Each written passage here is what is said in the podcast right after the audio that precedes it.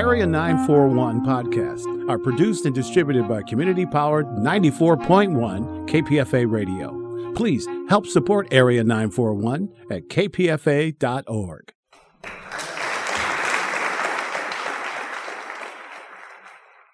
This is the Bay Area Theater Podcast. I'm Richard Wolinsky. While we're in the coronavirus lockdown, I'll be presenting weekly interviews with playwrights that I've conducted over the past several years, either when they've come through with a new play or when they've written a novel. Arthur Laurents, who died in 2011 at the age of 93, was one of the giants of American culture. He wrote librettos, including those for West Side Story, Gypsy, and La Cage aux Folles, several plays, including The Time of the Cuckoo. His screenplays include The Way We Were, the Ingrid Bergman film Anastasia, and The Turning Point. He also directed several shows on Broadway. On April 7, 2000, Richard A. Lupoff and I had a chance to sit down with Arthur Laurents while he was on tour for his memoir, Original Story by Arthur Laurents. In reading this book, I noticed the structure seemed to be the structure of a play, in that, or perhaps even a musical, in that you can almost place where the high points are. It's not quite chronological, and it was fascinating to see how you structured it. Am I incorrect in assuming that you were very careful about that structure? You're absolutely right. It did come out like a play, but that wasn't the intention. The intention was that each chapter is springboarded by a play or a movie I wrote. And I wanted to find myself in the work, what I was like then, what Hollywood and Broadway were like then, what the world was like then. And I tried to do it without hindsight. And I was surprised by a lot of it by myself. Some of me is a total stranger to me. And I realized after a while that it was sort of like building up to a curtain, but it was accidental which is a great way to write anyway. In terms of the structure, you learned structure and you learned writing from radio and you got your start working in radio. I'd like you to start by talking a little bit about your work in radio and how you learned to write the structure of plays because dialogue came easy to you. Well, I learned the structure of plays by ridiculous methodology. I was writing a weekly dramatic series and it was hard to think of plots. So I made a list of the most successful movies, and I listed the successful moments in those movies. And I think I came out from A to about M. And then when I was going to write a story, I would pick B, G, L, and then I would twist them. And that gave me a story. And I realized from that there had to be a structure, it had to build to something. I also think some of this you either have, or as it says in Gypsy, you got it or you ain't. It just came out that way. It was easy for me. Structure has always been easy for me, partly because I have respect for it, and I think almost nobody does today. They don't realize that theater and movies are about telling a story, and they don't tell them. You mentioned uh, in your book a fellow that you describe as Bill Robeson. I assume this is William N. Robson. Is this the right guy? A very important radio producer, director, and scriptwriter of the 1940s. I'm not sure about the end, but otherwise it's the same That's guy. the guy. You're the first person I've ever met who actually knew him. Will you tell about him? Well, Bill Robeson, in one form, is in uh, The Way We Were. They even got the trench coat and the mustache, except he was a very dashing guy. I met him actually because I graduated from college, couldn't get a job, and a girl I knew said Bill Robeson was teaching a course in radio writing at NYU, and he was a big deal. And CBS had an experimental radio uh, show on Sundays. So we went to the course, and he didn't turn up for the first three times. So I said, let's get our money back. It was 30 bucks, I remember. Then he turned up, and he really was like a some dashing a character actor. He swept in. He didn't walk in. He swept in, and he behaved as though he was trying to seduce everybody in the room with how charming he was, and he was. And then he assigned us a short story to adapt. which I saw no point in doing, since I didn't own the material. Why waste time?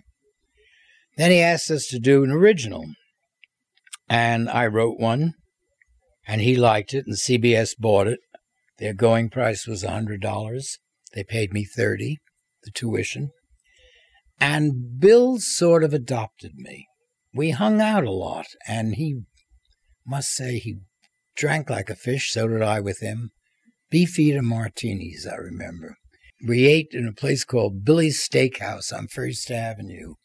Great steaks and great drinks, and uh, he was a great ladies' man. And they all thought they were going to get him, and nobody ever did. California got him, and then he disappeared, which is what happens if you go to California. Did you actually go to the studio and work with the actors in the radio? Did I? Yes. No, Bill did. Bill was King Tut. He was the director. I was I just sat there.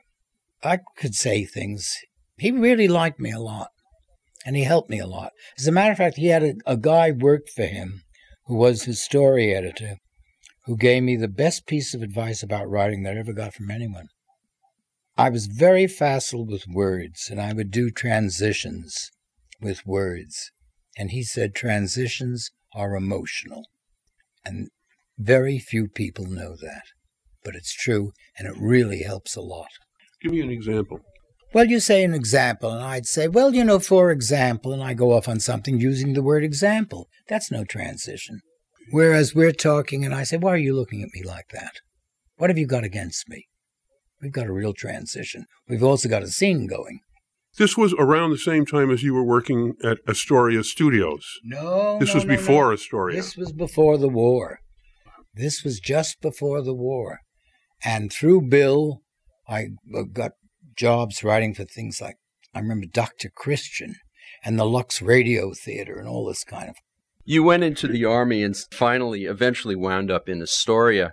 Uh, you describe a scene where George Cukor was working on a film. You were there for the Army, and John Cheever and Irwin Shaw were there. Did you get a chance to, to talk to them at all?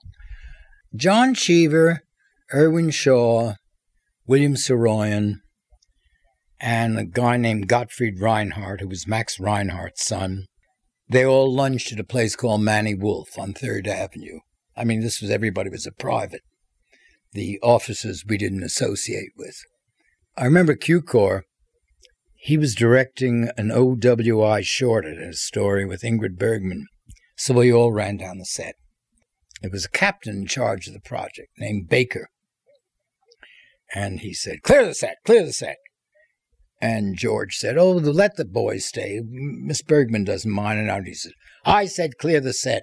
And George said, Listen, Baker, you were a prop boy before the war and you'll be a prop boy ba- after the war. They, they can stay. So we stayed. But the rest of us, we'd have lunch at Manny Wolf's, and uh, I was nobody. They These guys had all done things. As a matter of fact, what they did at Astoria was sit in their offices and write short stories for The New Yorker or Gottfried plotted musicals that he produced on Broadway. It's very, it was quite a war. The war produced a tremendous amount of talent, and not just these men, but also Mailer, Heller, yourself, certainly. What was it, do you think, about World War II? Was there anything special? Was it just a generation writing? That's a hard one to answer. I don't know why. Well, writers have come out of Vietnam. No, I think it was an age in the age of all of us, we were all, they were older than I was, but we were all pretty young. And there was more freedom then. There were less rules. And New York during the war was fantastically exciting. You have no idea. It was amazing. Just amazing. How so? Well, there were two things everybody wanted sex and alcohol, and you could have as much as you wanted without ration coupons. I guess the, the sexual part in your book, uh, you go into uh, a tremendous amount of sexual activity there during the war, and I don't recall ever reading anywhere about all of that that was going on. It, it sounded like the 1970s. Oh, it was better than the 70s. Particularly if you were gay Actually, I think the Army, the U.S. Army, helped more young men discover they were gay than anything else. They came to New York. You know, Freud says there's a connection between sex and death. And I think there must be. Everybody thought, well, we're going overseas any minute, so let's do whatever we want. And nobody said it was wrong. And everybody did as much as they could. And believe me, there was a lot to be had. And everybody enjoyed it. There was there were no editorials against it. The only thing you would would see were training films about getting a dose. And they, I remember one with Dana Andrews, where he they would show him racing. You're supposed to after you went to bed with somebody, you're supposed to rushed down to a prophylactic station and they showed the clock ticking, ticking as Dana Andrews ran desperately to get his fix. what What about uh, raids on bars, anything like that? I mean, that's the later era. That's what we all heard about. Was that going on? Names being taken? I mean, almost as if it was a gay witch hunt. During the war, not at all. The bars were wide open. I don't know whether they were gay or straight. I mean, the bar, everything was in every bar. I don't recall any kind of particularly gay bars. I mean, I remember the best bar I went to was in a hotel that doesn't exist, the Savoy Plaza. Very fancy. It was the first place I ever saw Lena Horne. And they had this room where she sang, and in the back of it there was a bar where everybody in uniform went. It was really kind of classy. But God knows it was a big pickup area. Well, what about now your relationship with Lena Horne? This was in an era when racial relations were very much more difficult than they are today. Yes, they were. And she um, became one of the closest people in my life. And if you want details, I'm not going into them. Through the entire book, you lead us up to telling us what happened between you and Lena that ended it, and you never get there. no, maybe if I write another book. It's out of respect for her. You became a playwright, and you managed to get your first play produced, or one of your first plays produced. No, it was my first. What was that very first step? Here you are, you know, you're just a guy, you've never written a play before. Did you approach a producer? I think I've had an absolutely marvelous life. And one of the reasons is I've never thought about not doing something. I thought I was going to write a play, then so I wrote a play. It, I didn't even think of things like that in terms of a challenge. It was something I wanted to do. What was the worst that could happen? It wouldn't be any good. That's no tragedy. And I had talked too much about writing a play, and an actor named Martin Gabel, I used to go to parties like mad and get drunk. And he said to me, You're never going to be a playwright. You're always at a party. And he said it at the right moment. And I went home and I wrote Home of the Brave. It has nine scenes, and I wrote it in nine nights. And I was in the army writing all this, juggling scenes around. There's still a step between writing it and getting it produced. Jerry Robbins, as a matter of fact, found an agent for me I didn't know anything about this. I think you accomplish an awful lot when you're really naive. And when you're naive, you think you know everything. And I thought I knew everything. I thought the last thing I'd do would be to write a play that took place outdoors and had a same sex cast. So Home of the Brave takes place outdoors and it's all men. And I thought, oh, the best producer is going to produce it. And it wasn't the best producer. It was a little round man named Lee Sabinson who said to me, May I have the honor of producing your play? And I thought, who's kidding who? He must know everybody else has turned it down.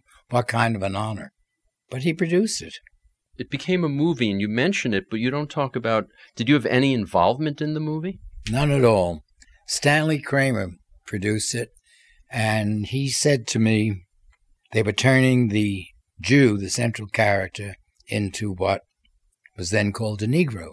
And I said, Why? He said, Because Jews have been done. Uh, what was extraordinary was there were no integrated units in the army at that time. In that picture, there is. And the audience didn't notice, the critics didn't notice, and certainly the people who made the picture didn't notice or care.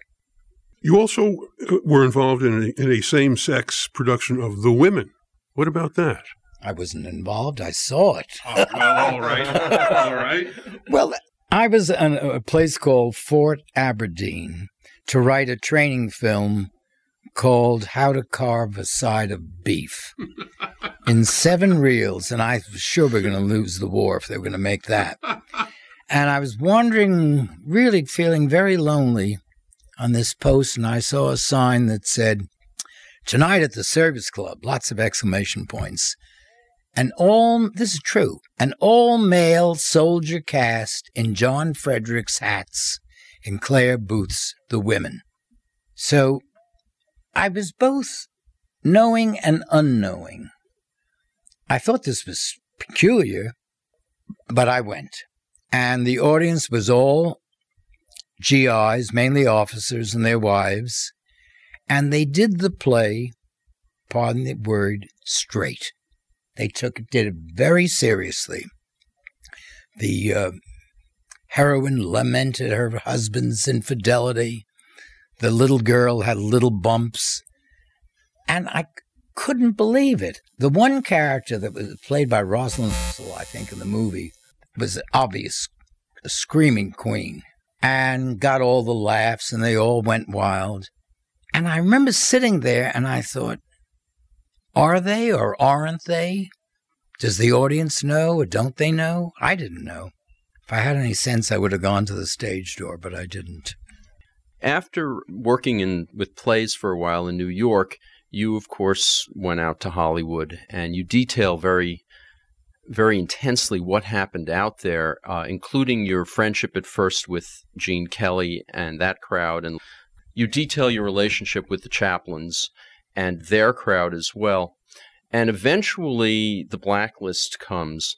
You don't really go into it, but how did people like Gene Kelly and some of the folks that you hung out with in those days, how did they respond to the blacklist?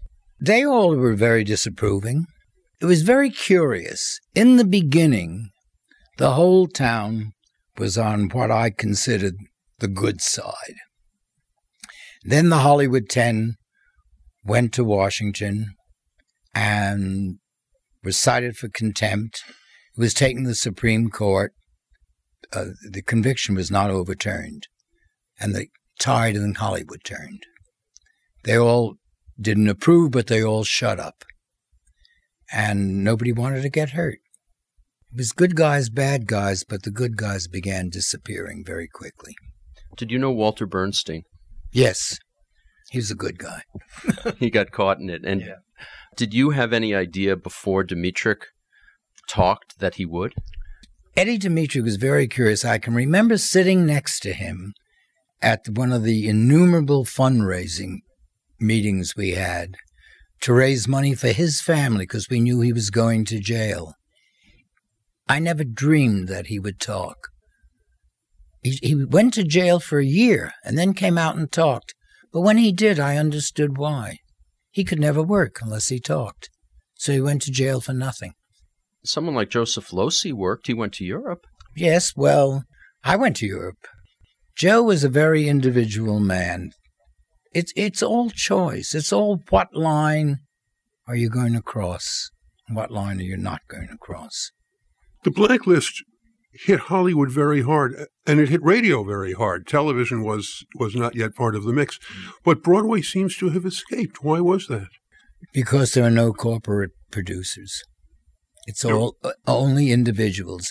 Television and movies were produced by corporations and banks. Broadway is totally solo. Yes, you're right. It was. Well, you mean Disney. Well, and SFX now. And- yes, yes. Oh God, I guess it's all going down the drain. I refuse to believe it. You were able to continue to work in New York, even though you could not work in Hollywood. I was blacklisted, and all the political refugees were running to Europe. I was alone. I didn't have much money. I'd never been. I thought, why not go? And I went and had one of the best times of my life. I know I should have been crumbling there, but I didn't. Mm-hmm. a producer named Sam Spiegel met the boat. He offered you a job at much less money. I didn't care. The dollar was, you could buy anything. And, you know, you could buy Versailles for a buck in, in France in those days. But how did you get a passport? Oh, well, I had a passport, but they took it away. Jerry Robbins recommended a lawyer. And I did not know at that point that Jerry had informed. Maybe he hadn't. But anyway, this lawyer, it turned out, later worked for the FBI. He went in, when you went into that room with him, he said he was your lawyer, oh, right? Oh, yeah. And then he began asking me about everything I'd given money to and given my name to and written. I would tell him anything. And then I belonged when I was in Hollywood. I was never in the party, but I belonged to a Marxist study group, which was really terrific. I mean, you learned how to read the New York Times. I'm not kidding. It isn't what you think. And he said, Who was in the group? And I said, I'm not going to tell you. And he said, I'm your lawyer. I said, I don't care. I'm not going to give you any names. By the way, one of the people in the group was Ava Gardner, which can give you some idea of the group. but I wasn't going to tell him that. He got angry, and I suddenly began to get scared. And I thought, the less I tell this man, the better. He grilled me for four hours. Couldn't get a name out of me, thank God. Then he said to me, Call the State Department yourself. And I called, and it's too corny. The man who answered was Southern. He said, Your name is on page so and so of this issue of the Daily Worker. And I said, What does it say? And he said, I don't know. Look it up. Well, it was a review of Home of the Brave. And this kept on for three months. And finally, the lawyer said, Write out everything you believe, and we'll send it to the State Department. He said, I'll vet it. So I wrote out everything I believe. He said, I'm going to send it just as is. I said, It'll sink me. He said, No, it won't. You're too idiosyncratic. You couldn't belong to anything. I got the passport. I sailed for Europe. I got on the boat, and there was a wire from MGM offering me a job. Was that Anastasia? No, I didn't take the job. I was going to Europe. I didn't care. How did you get the job for Anastasia? That isn't in the book. Well, I had uh, done worked on Snake Pit with Litvak, whom I loved and who loved me. He was a terrific man, and he wanted me to do Anastasia, which I did in Paris. And I said on one condition. He was Russian, and I said, "Listen, this is a fairy tale. And if you do it as a fairy tale, I'll write it. If you're going to do it seriously, get someone else. So he said, okay. And he did pretty much what I'd written, except the very end of the picture. The plotters say to the Empress, played by Helen Hayes, who was cast to, make Ingrid Bergman acceptable to the American public, the plotters say, What are we going to tell to all the investors? And her line is, Tell them the show is over, go home. I wanted her to say that right into the camera telling the whole audience this was a fairy tale. He didn't have the guts to shoot it that way. But still, what did you think of the picture? Oh, it's good. It's fun. It's fun. And and you know, Ingrid Bergman is Ingrid Bergman. When we gave her the script to read, she said, "Well, I'm going to buy some vodka, and you won't see me for 48 hours." you came back from uh, Europe, and you began work with Jerry Robbins and with Leonard Bernstein and the Young Stephen Sondheim on West Side Story, you detail that quite in, intensively. When you were working on it, you had no idea, or did you have any idea that it would get the kind of reaction it did, that people would look at this and say, even though you denied it, that this is a breakthrough? Did when you were seeing it, were you just too paranoid about failing? Oh no, we all did it because we loved doing it. We were trying to do it as best we could I thought it would run three months. I didn't care. I think one of the best things about my career is that I have very rarely cared that way. I care about the work. If it works, fine. If it doesn't, go on. That's that's my profession. And I thought West Side Story was not for the for, you know for the world, but it turned out to be. Have you seen the Gap commercials? You can cut that. I, no, no. I was just thinking. Now it's on TV every fifteen. Oh, it was the best thing on the Oscars. What about the 1996 touring company of it? Did you catch that? Uh, yes, I did, and some of it was very good. I don't know what it was like when it came here because as a traveler around the country, people came and went. But I saw it in Cleveland. And as a matter of fact, I gave them notes. It had a lot of vitality. I kept thinking about that as I read the segment about how the Sharks and the Jets, Jets were kept apart so that they would not socialize. And I kept thinking they didn't do that for the revival, I would assume. They didn't do it for the revival, but you know that's highly exaggerated. All this business. Jerry did do that. They weren't to talk to each other, so they all sat backstage on opposite sides of the room knitting. then after that, you worked on Gypsy, and again, you go into great detail. What you don't talk about, and what I'm curious about, are the movie versions, of which there are two the one starring Rosalind Russell and the one starring Bette Midler. And since you don't talk about it at all in the book, I'd like to ask you what did you think of those two versions? I thought the Rosalind Russell version was terrible, except for Natalie Wood, who's very good. Otherwise, it's just awful. Bette Midler is my fault.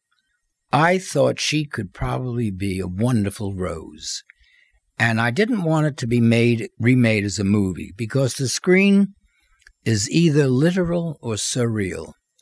And in Gypsy, you have a woman in a railway station. She's going mad, and suddenly there's a 40 piece orchestra, and she sings a jazzy song. Everything's coming up roses. Well, in a movie, I find that unbelievable. There's a bump. But if you do it on the stage, it's real. So, what I wanted was for them to photograph the stage version. And they agreed to do it, and then they didn't do it.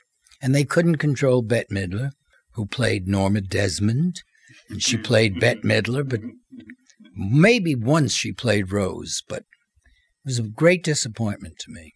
The cinematography, though, of All I Need Is the Girl was superb. I don't know if you remember that.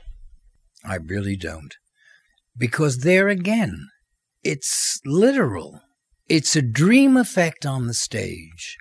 But when you see it on film, it's a stage number. Is that your feeling generally then about uh, film musicals? Why yes. most of them don't work? I think one of the reasons that The Wizard of Oz is so wonderful is that it's a fantasy. And so all the musical numbers work. Is there a way, do you think, to make a movie musical that works? I mean, the Fred Astaire, Ginger Rogers ones did, but they were all fantasies. They, they absolutely they're fantasies. The, the, you know, it's you're taken into the world that's unreal and it's wonderful and they should dance, you know, like on the wings of an airplane. Why mm-hmm. not? The other thing is, Gypsy is very real and gritty. That's why it doesn't belong on the screen. On the other hand, most of us, and certainly people living in places outside of large metropolitan areas, will probably never see, unless they travel to New York, uh, a full fledged production of anything. And for those people who wouldn't get a chance to see Gypsy, this is their only shot. Well, I'm sorry for them. They're not going to see Gypsy. They're going to see a very. Besides, how do you know there won't be a tour? We're going to do. We're going to revive Gypsy. It's going to be done in London first, then New York, and then I suppose it'll go on tour. Is there a star for that yet? Yep, Bernadette Peters. One of the reasons I wanted Bernadette is that she's totally unlike anybody who's done it. And you see this little adorable Cupid doll, she can be the biggest killer of them all. And of course, she's got a great voice, sings up a storm.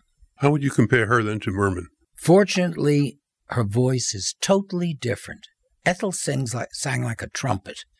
Bernadette has a distinctive sound that is her own. The other people, even Angela Lansbury and Tyne Daly, sound like shadow versions of Merman.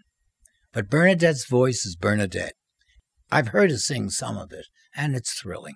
You wrote The Way We Were, and you detail again in Original Story by your memoir the making of The Way We Were, and also about the big cut of all the blacklist material. A little of it sneaks in, and I recall Viveca Lindfors being absolutely superb. Does any of that material still exist? Could it ever be put back into the film? Oh, it all exists. They won't put it back. On the DVD, they have some of the outtakes, and they have interviews with Barbara, with Sydney Pollack, and with me talking about the cut. They cut the climax of the picture, which is what was disheartening to me was nobody noticed. They didn't care. Through your book, one of the great themes of your book is the ways in which directors, actors, playwrights, screenplay writers all interact. And I'd like you to talk a little bit about that.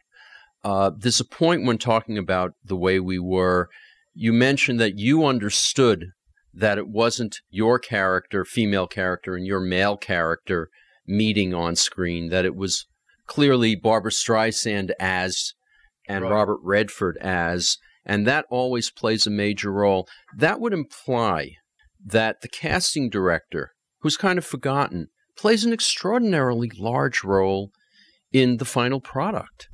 Yes, but in the case of Streisand and Redford, it's the producer and it's the star system. And when you make anything with a star, you're not going to get the character. The character comes second. The first is the star. That's why they're stars. They have an identity that's all their own. And I think the character and the way we were was very close to Barbara. So I think it's probably her best performance. But it's still Barbra Streisand playing Katie Morosky, Redford playing Hubbell Gardner. Have you ever had a situation where, in any of your work, where the performer was so subjugated to the role that you saw in that performer that person that you saw in your mind's eye writing it? Uh, I don't think so, even with an unknown actor, because when you get a really good actor, they're going to contribute something, and sometimes it's something you never even thought of, and it's very exciting. And everything has to be filtered through the actor. I mean, you write for things to be performed. It's never going to be what you saw in your head. What you have to try to do is see if it's if the idea is going to come through. That's the best you can hope for. How about as a director? What kind of control do you think you have at that point? A director has a certain amount of control, but it's still it's the actors you choose. I think 60% of directing is casting. If you got a good cast, you're going to come off well. And if you don't, you're stuck. Is there any chance then with a great cast that something like Do I Hear a Waltz could turn out well? Not with that score. One of your works that you write about writing with great passion is Jolson Sings Again. If you would just give us an insight into when that idea first came to you and how it evolved into first the, the, disaster it was and then the success that it became. I wanted to write about the witch hunt and the blacklist because it was a seminal period in my life. The title comes from Larry Parks, who became a star by playing Al Jolson, and I guess somebody dubbed the songs. But anyway, he was also the first actor to inform. And when he informed, the newsboys on Hollywood Boulevard said, hawking their papers, Jolson sings again. So there's the title. And when I wrote it, I thought I knew exactly how I felt about informing, which was that it was despicable and inexcusable. And then I began to examine myself. And I had, after all, worked with Jerry after I knew he was an informer. I'd worked with Kazan after I knew he was an informer, and that's validating them. So I realized it wasn't as black and white as I thought, which was better because it's more interesting.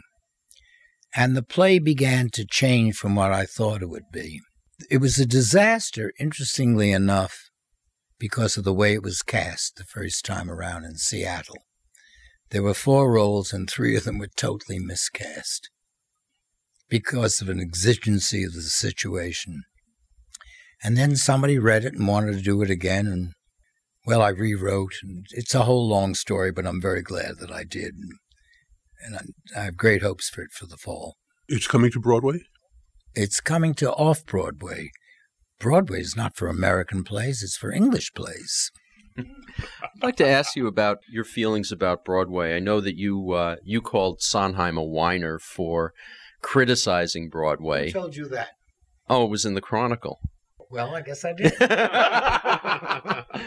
um, it strikes me. I didn't say for criticizing. I simply meant he's had so much success. And the theater, when I came into the theater, they said it was dying. And it was, and it still is. It's closer. But that's, you don't give in to that. You keep trying. And Steve's written a new show. Hasn't gone too well. That's no reason to quit. If you love what you do, you keep going and you hope. And you don't let Disney or anybody else push you out of the way. What I've had to find out, I carried on a crusade to get new American plays on Broadway. I realized it wasn't going to happen. Well, then you do it off Broadway, but you do it. And there's also now venues, uh, nonprofit venues, uh, Playwrights Horizon and others that can get things started. Yeah, I have a play of mine done at Lincoln Center now. That's a revival, The Time of the Cuckoo. But they're doing another new play called Two Lives the season after this at Lincoln Center. But that's off Broadway. Speaking of Time of the Cuckoo, talk about Shirley Booth. Shirley Booth was a sad lady. She was a lovely comedian. She had a flaw as an actress that she didn't need to have. She wanted to be liked. And if you want to be good at anything, you cannot care whether you're liked. You have to do what you feel is right.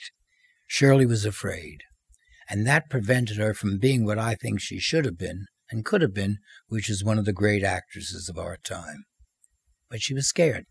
When she became Hazel the maid, was that just a total sellout? Well, listen, people want money. They want to live. What Hazel did to her when she came back to the theater, she couldn't act.